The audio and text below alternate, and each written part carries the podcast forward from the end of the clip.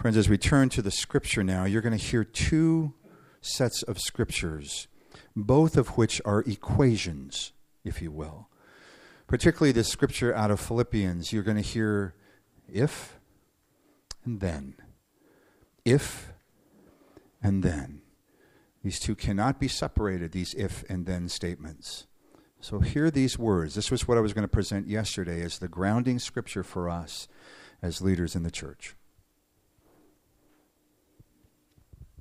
If then there is any encouragement in Christ, any consolation from love, any sharing in the Spirit, any compassion and sympathy, make my joy complete.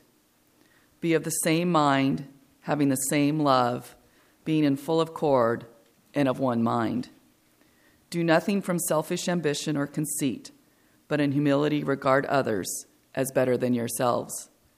Let each of you look not to your own interests but to the interests of others. Let the same mind be in you that was in Christ Jesus. Holy wisdom, holy word. Thanks be to God. As you are able, will you please stand for the reading of the gospel? Again, very, very familiar words. We hear these words often. These are the Beatitudes. But these are also equations. If the first part, then the second. Statement after statement after statement. Hear the equation, the cause and effect in these.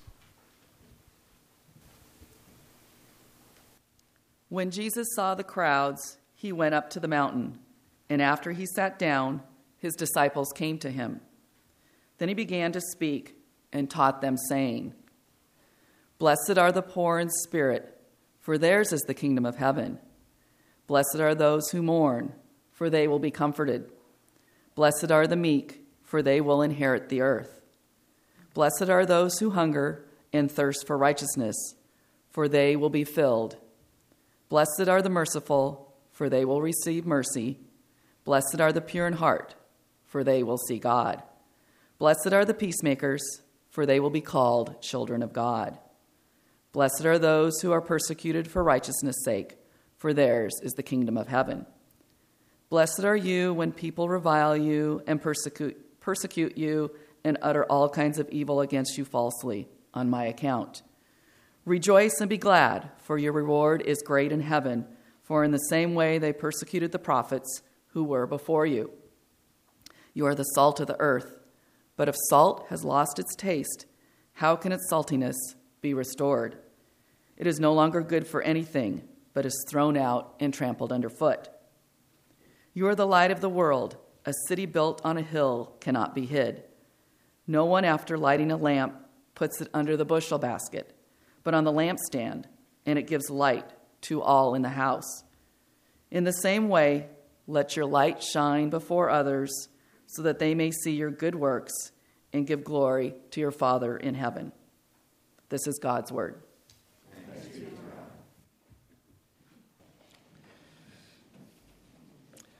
I'm a weather nut. Dorothy comes to me pretty much every day, uh, particularly every evening, and asks me what the weather's going to be like the next day. Problem is, I always know. Because I just, the, the power of the weather is so amazing. And here we are now on the heels of these two systems one coming from the south, and remember watching the weather maps, and if anybody saw the weather map of this system coming north, the huge expanse of green, which is rain, and even pockets of yellow and one pocket of red, meaning heavy, heavy rain. Coming in kind of through Oregon, kind of entering into southern Oregon and then moving up to the north. And then the other system coming from the north, freezing cold weather coming out of the Gulf of Alaska. And these two systems began to shake hands right over Portland. And what was interesting is watching that green turn to pink and even blue as it moved north. And then suddenly it stalled right here. And what was also interesting is leaving from here last Sunday, as it was, remember, it was snowing lightly, I mean, somewhat lightly, and moving up the hill. And my understanding is the parsonage is at just about 1,100 feet. And as we progressed up the hill, it became whiter and whiter and whiter until finally we hit 49th Street up there and the snow had covered the street. And then just watching it pile up. But then came Thursday night. And if you remember what happened on Thursday night or early Friday morning, is the cold system found its way underneath the warm system. And so instead of snow, what was falling above was rain. But then as it came through that freezing area, each raindrop froze until it hit the ground.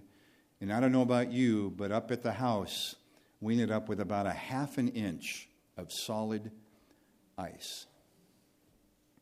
These two systems coming together and the flow or lack thereof is what created what we still see outside. And now another is moving through. I'll get back to that in just a second, but I want to do a little Bible study this morning. And look at that, particularly at that first, that Philippians scripture. And notice the equation of that scripture. And coming out of the research field, correlates are very important to me. That if this, then this.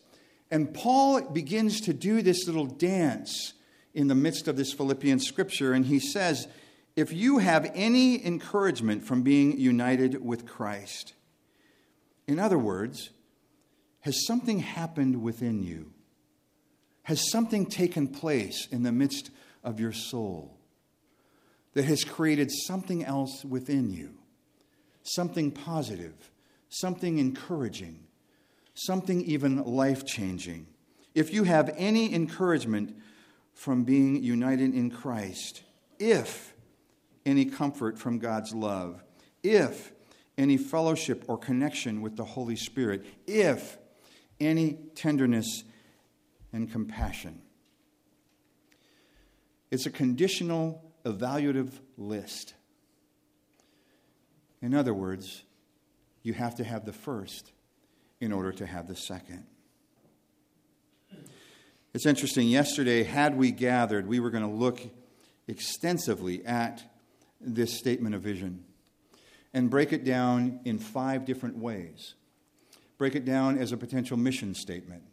Break it down as a potential statement of vision. Even break it down as a potential statement of process of how people come into the church and how they are healing, healed and transformed, and how what we're looking at is the creation of, out of these other first two experiences, the creation of not just disciples, not just followers, but passionate, passionate disciples of Jesus Christ. With that in mind, it is the same process that Paul is talking about here. And it's the end of that process that makes his joy then complete. But here's my question. Now, having been here seven months, you heard me challenge you two weeks ago about whether or not we really are a place that gathers and welcomes openly all people. And what is it that provides that? Is it one person's job to do that? Is it people who wear red ribbons' job to do that? Or might it be something that we need to create a culture around? That every single person that walks in here, whether this is their first Sunday or they've been here for 50 years, that there is a culture of welcoming. That we don't just check in with our own friends, but we look around us to see. And what did Nicholas say in the children's moments this morning? To notice if there might be someone who is in need. And that brings us to the second piece. How is it that we see ourselves as healing? How is it transformational? what happens in this church. Because until those two pieces are solidly in place and we have an understanding of how people through, move through those pieces, this third one becomes challenging at best. What is it that creates passionate disciples? What is it that we're doing in this church right now that helps people deepen in their own faith? What is it? And is there enough of it? And is there a culture, even here, of the creation of passionate disciples? Flow, and I don't mean monkman. Flow. There is to be a very natural flow that happens in a life of faith. Paul had identified those first pieces of encouragement and compassion and tenderness. But then he goes on and he talks about each of you should look not only at your own interests, but also to the interests of others. Look at the equation there. We are. He's not saying don't look within, don't look at yourself, just look at others. That's not what he's saying there. Don't just look at yourself. But you know what? where we begin is by self examination. And my question to you, same as what I asked for service this morning when was the last time that you did a spiritual evaluation of your own life? When was the last time that you stopped for just a moment and said, Am I doing what I need to do to deepen my own faith? Am I engaging with the Holy Spirit? Do I really believe in a power beyond myself? And am I turning to that power for redefinition or even evaluation? So, friends, when was the last time that you did that? When was the last time that you carved out five or 10 or 15 minutes every day to do what we just did in worship? To stop for a moment and not just give God our laundry list of needs, but to sit and just dwell in that power. Those of us in mainline denominations, this also always seems to make us a little uncomfortable. But you know what? It shouldn't. It shouldn't. Because it's only in those times where we're truly able to hear that still small voice of God, who then helps us define the other and fourth piece of the vision statement, and that's being sent forth. Flow. There's an old metaphor uh, that I heard first in high school in Young Life. And I remember Chuck Ferguson standing in front of the Young Life group and talking about the fact that this is what we need to be as people of faith. Then he talked about the Dead Sea, and, and I've shared this with you, I think, once before. There's a reason that the Dead Sea is dead. It has a very healthy flow of water into it from the Jordan River.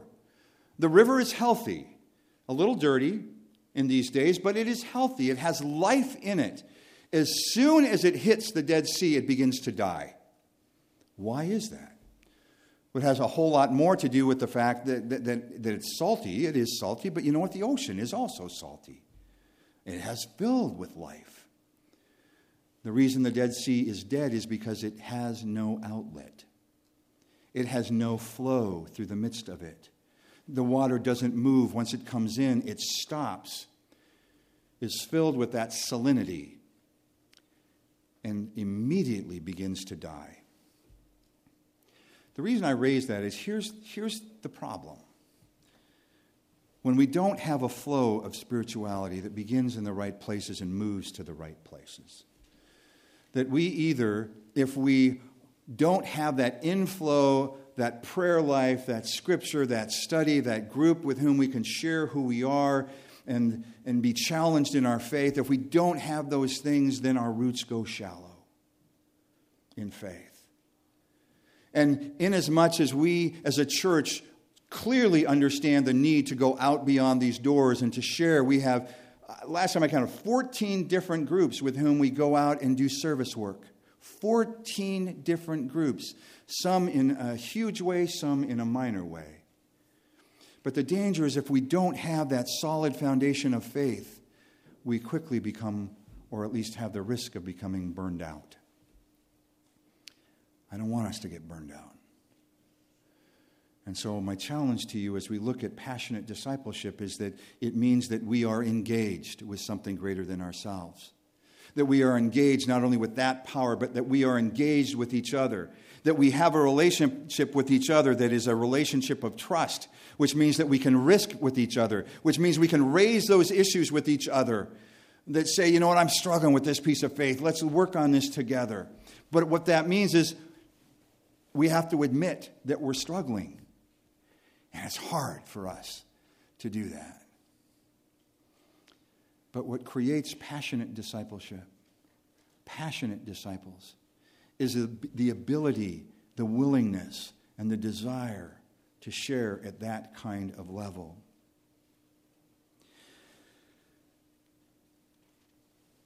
The Beatitudes help us with that as well. I'm not going to spend a lot of time on the Beatitudes. That's a sermon for another day. But please understand if you look carefully at those statements, those nine statements that tell us what our attitudes need to be, that it is a cause and effect in each of those statements. Blessed are the poor in spirit because they recognize their need for God.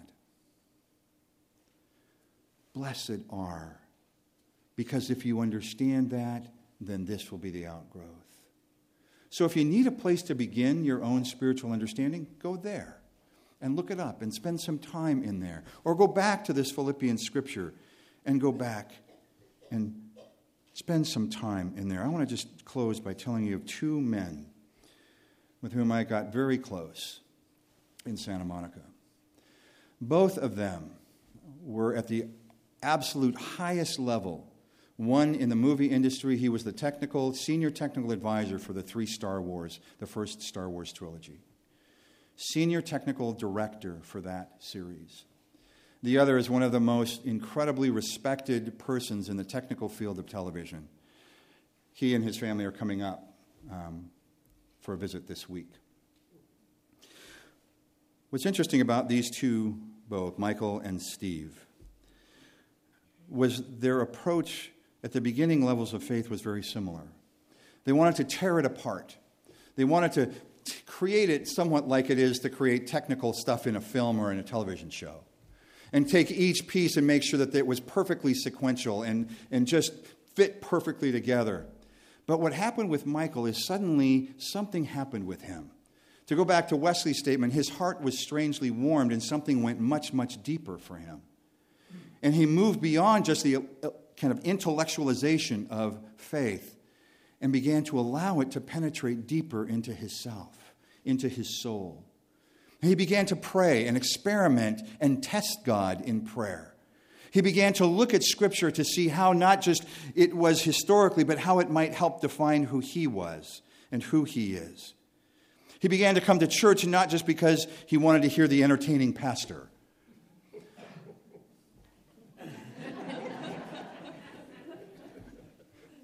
I'll talk to you all later. but to be challenged in his faith, to go deeper. Steve was never able to do that. He would not allow it to go any deeper than the surface, to that intellectual place. And the danger of being in so many mainline churches is that we don't allow it. We come because it just helps us stay on the surface. Friends, if that's the case for you, you got the wrong pastor. I will not keep it on the surface. It must penetrate from that intellectual view and be allowed to move deeper into our souls and define not only who we are as individuals, but who we are and what we do as a church. We gather all people Everyone is welcome here.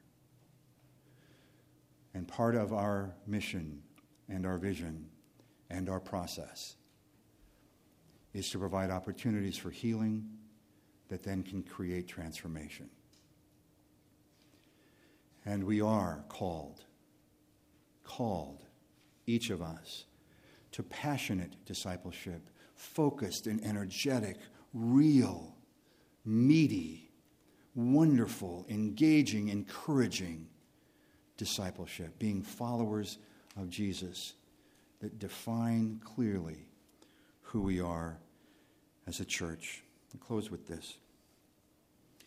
I remember watching, we lost two trees and a whole lot of branches last week. We heard them coming down, some of them in the middle of the night. Two pine trees, and I walked up through the snow and looked at the root ball of this one pine tree, and it was about this big. But the weight of that snow and the weight of the ice finally toppled that tree because the roots were shallow. The branches that came down off of the two twin oak trees at the parsonage were branches that were brittle, and some of them almost dead. And I kept thinking about this sermon and us. It's when our roots go deep and when we help each other deepen those roots and make that solid foundation. When those of us who are a little brittle right now in our faith get encouraged and strengthened by others around us, we can weather those storms no matter what they are or where they come from or how they come at us. The purpose of the church is to give that kind of spirit, that kind of support, that kind of foundation, that kind of energy. If, if we do that, if we provide that, if we believe that, then we get stronger and deeper as a church. If, then. Will you pray with me? God of all creation, I ask that you help us go deeper. I ask that you help us look within ourselves, each individually, this week. That we decide, even this morning, to take some moments 5, 10, 15 minutes every day to open ourselves up to you, to dwell and receive the love that you have for us. Help us not forget then, in the midst of that, to pray for each other, to look at the GPS and the list that many of us receive of the prayer needs in the church, and pray specifically for those, believing that there is a power there. But let us not stop there, but to look beyond ourselves and beyond the doors to those who are in need. Help us gather and be open to all people.